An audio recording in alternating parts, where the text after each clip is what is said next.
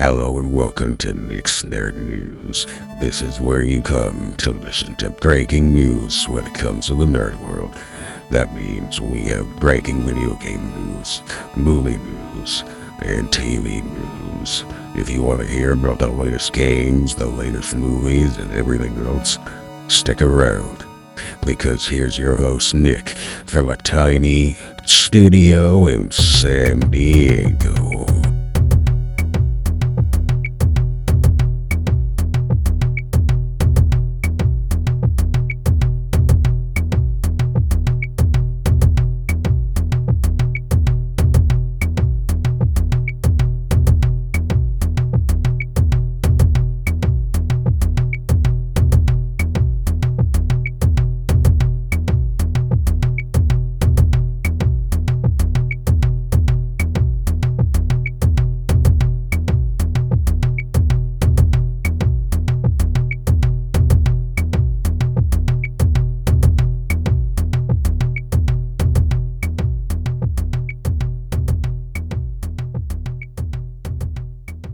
Right, guys, what is up? What is up? It is me, your host, Nick. This is Nick's Nerd News. Today is January 17th, 2024. Can you believe it? Can you believe we're over halfway done with the month? Like, it's wild to me that it is. Time moves so quickly as, as, as, as an adult, and I think I've said this before on, on numerous occasions.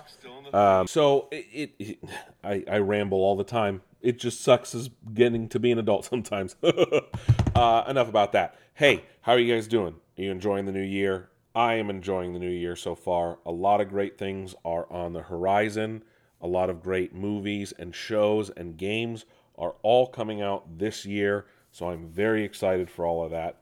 It is going to be just an epic, epic year, in my opinion. And I could be very wrong. Who knows? Anyway, let's quit wasting time talking about not important things. Let's talk about our top three stories today. So, despite 343 always saying that the only BR they would ever make would be the battle rifle, it seems like an unannounced Halo Battle Royale was either recently shelved or canceled or, or something of the like. So we're going to be talking about that today. Uh, the Emmys were on Monday, so we're going to talk about all the winners, the losers, the tributes, the whatever else goes on at the Emmys.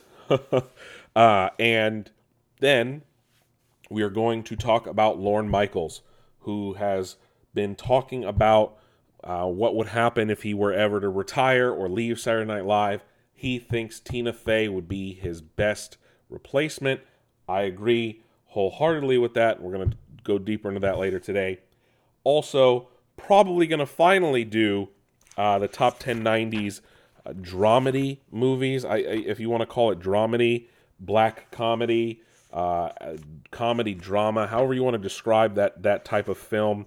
Uh, I was supposed to do that back in, ooh, wow, uh, November, but we're finally getting to it now. I had to keep pushing it off and off and off. Anyway, let's get into that. Don't forget, go to nicksnerdnews.com. You guys can listen to the show right in the browser, which is pretty awesome, or you can listen to the show on the go on your favorite podcasting places. There's Amazon Music, there is iHeartRadio, Spotify, Google Podcasts, Apple Podcasts.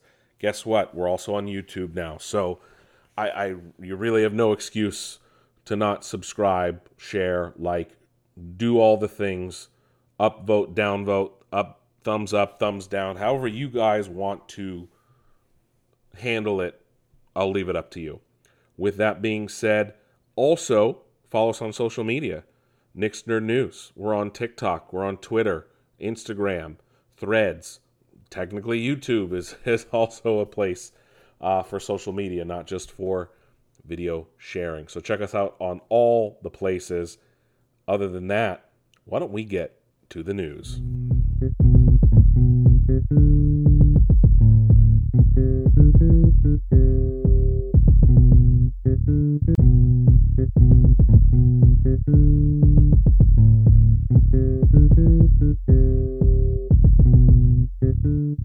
All right. Well, let's get into the gaming news, shall we? And we got quite a bit, surprisingly, for the beginning of, uh, for the middle of January, not the beginning. Anyway, Discord is laying off 17% of its its staff uh, as the video game layoffs continue into another year. Unfortunately, uh, luckily, 17% of their staff only equates to about 170 people. While that is unfortunate, uh, it is a low amount compared to the rest of the gaming industry. Hopefully, those people are able to find jobs in the tech industry in another place. Maybe one of them has a great idea to make a Discord competitor. Who knows? But unfortunately, that influx of cash from Sony did not save them. Or I wonder if this is because of the Sony partnership. Anyway, don't want to dwell on on what ifs and and whatnots. So, oh, that's a that's a topic we should talk about later. Anyway, Future Press, uh, a company that makes game guides and different things, has announced a new Dark Souls compendium, a book featuring uh, every single min- minute detail from the legendary From Software games uh, for all three of the Dark Souls games. Should release later this year for sixty dollars, and uh, what Future Press is describing as quote the enemies, items, equipment, areas, and NPC dialogue of each game are all presented in an easy to reference format. This beautiful laid out book is designed to make it easy to find what you're looking for. Each entry is color coded by game, and everything is fully indexed. So if you're a big Dark Souls fan, this book is for you. So, um, Game Shark, yes, Game Shark, had a big uh, return, if you will, at CES last week. And they were talking about the release of their next program or platform or whatever's going to be used for them to allow you to access some kind of cheats in in games. Well, they decided to sneak in there that it would launch with the release of whatever the Switch 2 would end up being called sometime in September. No, this is not an official leak of the release date of whatever the next Switch or Nintendo console is going to be end up being called. Uh, Nintendo or someone made a comment like they're not even an official partner, so how would they know? Game Shark was like, "Well, sorry, we're just speculating." It's all a big mess. I, I mean, you really think Game Shark, Game Shark, would have the details on a new console? Maybe, more than likely not. So whatever they predicted will probably not come true. So just hold your horses. I'm sure a Nintendo Direct is very much on the horizon, and we will know more soon. Uh, the producers behind Final Fantasy XVI, specifically Naoki Yoshida, uh, was speaking to the Academy of Interactive Arts and Sciences um, as part of an interview with Sony's Shuhei Yoshida. Uh, he made uh, some remarks in regards to the potential future of Final Fantasy, a Final Fantasy 17, if you will, and what Square Enix should do. Um, he did say that it would not be him. He's been he's directed several of the the Square Enix games. What he did say though was quote, "For the moment, I'll just say that nothing has been decided yet. That said, if I had to say something about that, I've had the chance to work on two of these Final Fantasy 14 and Final Fantasy 16. So maybe it's time for someone new, you know, instead of having the same old guys handle the next one. I think in some ways it would be good to look to the future and bring in a younger generation with more youthful sensibilities to make a new Final Fantasy with challenges that suit today's world, unquote. Now, if you ask me, I think that would be very smart. Uh, Japanese studios, if you follow them, tend to stick with the old guard longer than maybe a Western studio might. Uh, I think that that's more has to do with culture than anything else. I'm not knocking it. I mean, Shigeru uh, Miyamoto continues to lead the charge at Nintendo. Nomura, uh, again at Square Enix, continues to put out bangers. There, there's there's several other. I, I, I feel like a lot of big name you know, direct game directors and game producers and stuff at in J- Japanese studios are all in like their 40s and 50s, and they've been doing it for decades at this point. So, again, I, I think it's more cultural than anything. I would like to see more younger names pop up. They tend to create their own studios and not necessarily always be at the big ones. Uh, but but we'll see. We'll see. It could be a, a new thing moving forward. Uh, uh, I'm sure a lot of people would be excited in something like that. Uh, what else? So the head of Twitch finally admits, uh, after unfortunately laying off 500 people recently, uh, though ad- admits that um, it's not profitable. Uh, Dan Clancy, who is the head of Twitch, uh, after confirming plans to cut about 35% of staff, which is about 500 people on top of the 400 they laid off last year, uh, in a blog post, he said, quote, we will have to work to do, we still have work to do to right size our company. Uh, so while the Twitch business remains strong, for some time now, the organization has been sized based upon where we optimistically expect our business to be in three or more years, not where we're at today. As with many other companies in the tech space, we are now sizing our organization based upon the current scale of our business and conservative predictions of how we expect to grow in the future. I'll be blunt. We aren't profitable at this point. Amazon has been extremely supportive of Twitch. Big thing for being sustainable over time is ensuring we don't lose money. That's a big part of my job because that's going to be what makes sure we can be here for the long term. Unquote. He also followed that up talking about how they're not signing big rec- or big record breaking deals with streamers anymore. Uh, following up saying, quote, the cost of retaining those streamers would have been far more than the revenue generated from them. That is something we've been very clear about. We don't want to do that, unquote.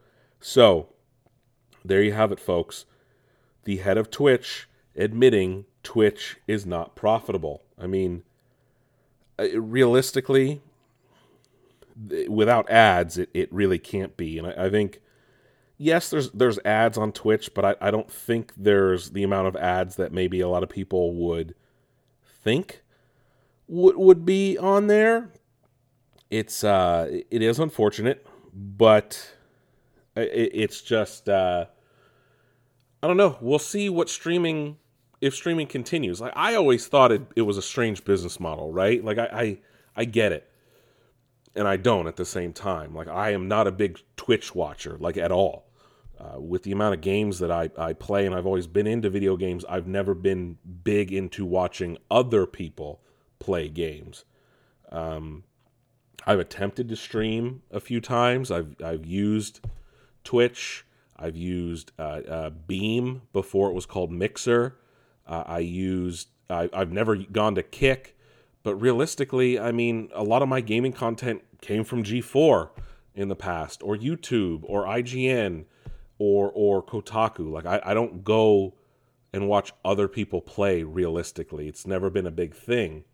So I get Twitch is big with like younger kids, but they're not spending money, right? Younger kids are they don't have the wallets. Their parents and stuff do, and I it, would be hard to justify, you know, telling a parent or even a lot of people, my millennials, right? Hey, pay money to see this guy on on on a video channel all the time, right? And it's I get a lot of people have, but at the same time, it's not exactly a very justifiable uh, thing either. So it's it's a very mixed bag, but it makes sense that it's not profitable, and it it just it makes sense. Anyway, uh, Smite 2 has been announced uh, 10 years after the original launched, and it is expected to have some kind of beta uh, later this spring. But uh, it is a mo I think it is a MOBA game, but I've never personally played it. I know a lot of people do. I know there's like every god of every pantheon in it. So, wow, 2014 on Unreal Engine 3. Jeez. Uh, the new game will be built from the ground up in Unreal Engine 5. And uh, Travis Brown, the general manager of Titan Forge Games, who makes Smite, said, quote, chance to go back, take all the learnings from 10 years of making Smite into one of the most successful multiplayer games of all time, and do it all strictly better. Unquote. Uh, there's going to be new visual upgrades, animations, effects. It will also have several gameplay improvements, including new abilities for certain characters, brand new backend and matchmaking system, new map features, and a new UI. Uh, no word on an official release date, but uh, it will have five new gods, including Hecate, and uh, which is a, the Greek goddess of sorcery. So they said they're going to make some fundamental adjustments to the game as well, and different things. Uh, but in regards to that, they also made a, a comment. Of, I guess people had asked about. There's 1,600 different Smite skins in the the main game now, and uh, the developers behind the game. So, let me see. Hi-Rez Studios is the other company behind it. Is not porting the game's original skins um, to the new game because it would take at least 246 person years of work to port every skin over. So it is a free to play game, but uh, it looks like they're not going to be pushing everything over in the new one. I get it. Makes sense. That's a lot. Here's a funny story. So, Peter Griffin, yes, that Peter Griffin, was recently added to Fortnite. And Seth MacFarlane was asked about it at the premiere of TED uh, a week or two ago. And so I, I don't know if you noticed, but Peter Griffin in Fortnite doesn't look like normal Peter Griffin. You know, Peter Griffin is a, a large fat man. And Peter Griffin in Fortnite is a large, burly, muscle bound, chesty fellow. Well, when asked about it, I think it's really funny. And uh, he said, I had to have someone explain to me what the fuck Fortnite is, and then I said, "Well, that sounds kind of cool." And uh, hold on, what the fuck Fortnite is? That sounds kind of cool. Well, that sounds kind of cool. Yeah, why not? Let's do it. That's a lot of what my career is. Somebody explaining to me how about this, and I say, "What's that?"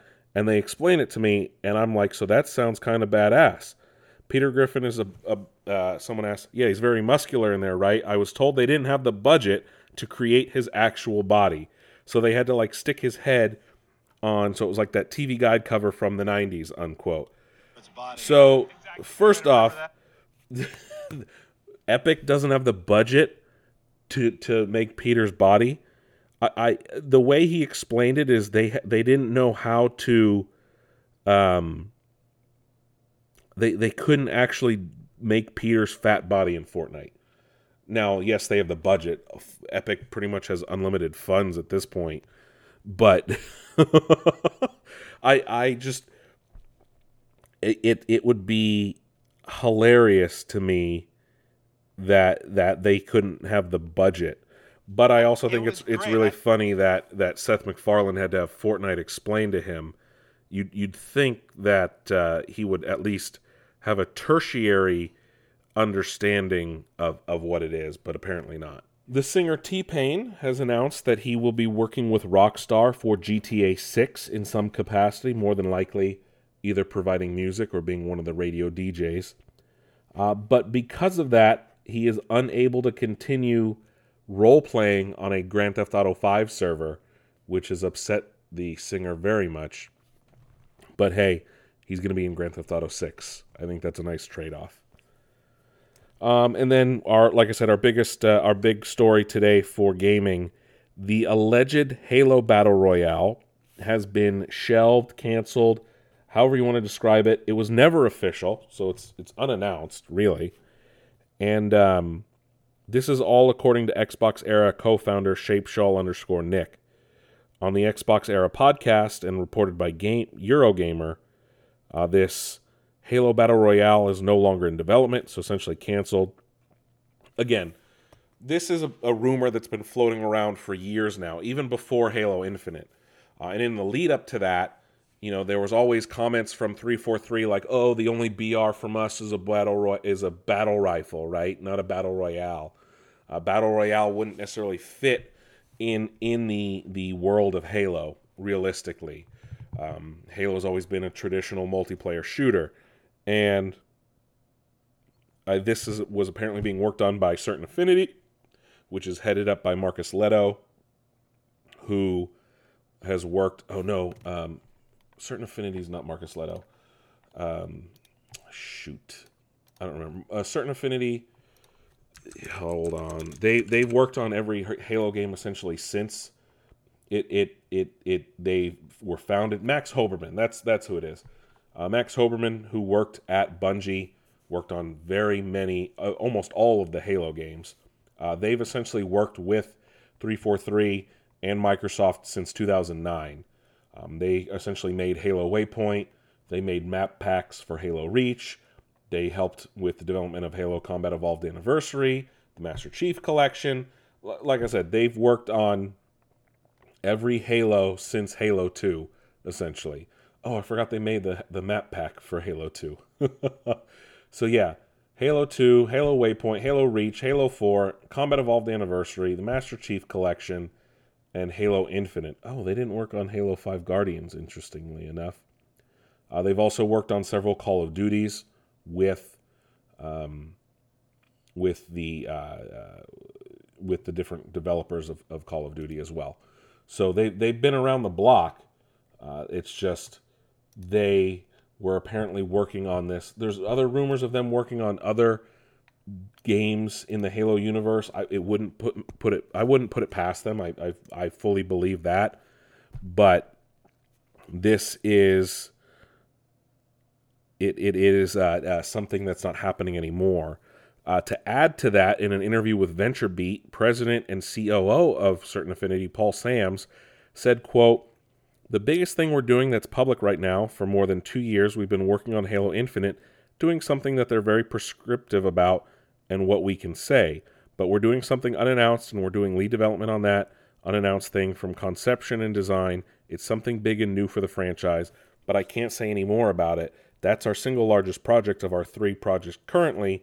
We have close to 100 developers working on that. Unquote. So people thought that was a battle royale. It could be something else in the Halo universe. Maybe not necessarily the battle royale. If it was shelved, I hope that doesn't affect all those hundred developers. Um, I personally would not want a Halo battle royale, if you ask me. But that uh, is very interesting indeed. The Pokemon Horizons anime uh, its USA its US release has been delayed several weeks to March 7th. So if you're looking for the first Pokemon anime without Ash, you'll have to wait a few more weeks. I think that's going to be on Netflix as well. Square Enix has dropped a bunch of Final Fantasy VII Rebirth content, trailers, pictures, fan, uh, uh, art, all that. If you guys want to consume all of that, it is available now for you guys to look at online. A lot of new Yuffie pictures. Uh, Ubisoft has announced changes to its Ubisoft Plus platform. So, uh, its new subscription service is uh, releasing a new premium offering and adding a back catalog focused option. So, this will coincide with the release of Prince of Persia The Lost Crown tomorrow on Ubisoft Plus. We've learned of Ubisoft Plus, Ubisoft Plus Multi Access, and uh, PC access have now been merged into Ubisoft Plus Premium, which will cost $17.99 a month. Uh, it will offer day one new releases and early access where applicable, as well as premium editions and monthly rewards. The day one release of Prince of Persia The Lost Crown will be part of Ubisoft Plus Premium. Oh, so this is like Game Pass. So for 18 bucks a month, you might be able to get brand new Ubisoft games day and date. Um, They've also released Ubisoft Plus Classics on PC, which is what they call a quote curated selection of popular back catalog and live games. Um, unquote. This includes Far Cry 6, Rainbow Six Siege, Watch Dogs Legion. Uh, it will grow over time. Um, this is included for PlayStation Plus Extra and PlayStation Plus Premium members. Standalone Ubisoft Plus Classics is available for PC for $8 a month. Existing PC subscribers keep their plan as is. Um, this is interesting. As Ubisoft's agreement to take on Activision's cloud gaming rights from Microsoft, um, but no word on if this is included with uh, Game Pass, interestingly enough. But another follow up to this is what a Ubisoft exec said. Um, let me see. Just.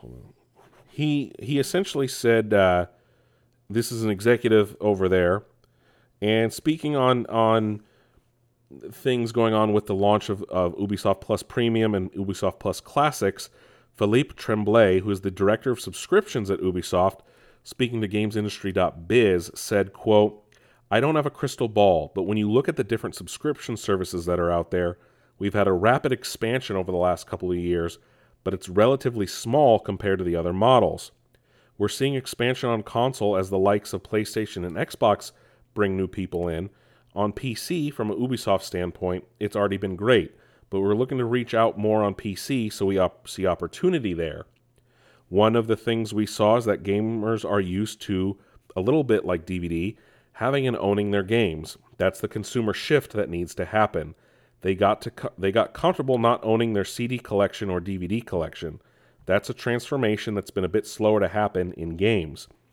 As gamers grow comfortable in that aspect, you don't lose your progress. If you resume your game at another time, your progress file is still there.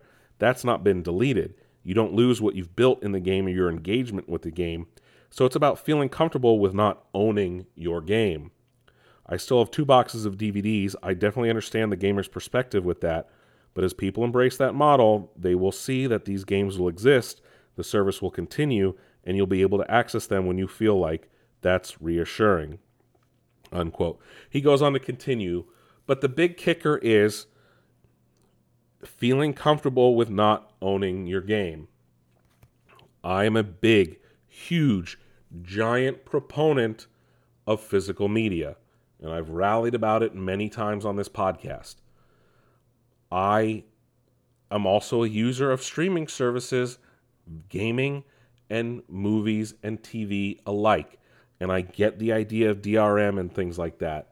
And I fully understand you don't own the game when you sign up for these things. Am I fully comfortable with that? Not exactly. But at the same time, it benefits me in my personal situation, right? I can't afford always to go out and buy every single game that I want to like I used to. That is a fact I've just come to accept. But what I can afford is a subscription to something like Game Pass and that way I can get big games that Microsoft releases or others and and play them, right? Sometimes after the fact, sometimes day and date. So am I fully comfortable with it like I said? No, not really. But it helps and fits my current situation and and realistically that that's the thing that I am more comfortable with than not having them at all, right? And are we going to see an oversaturation of that market? Eventually, we will, just like we are in TV and m- movies and everything.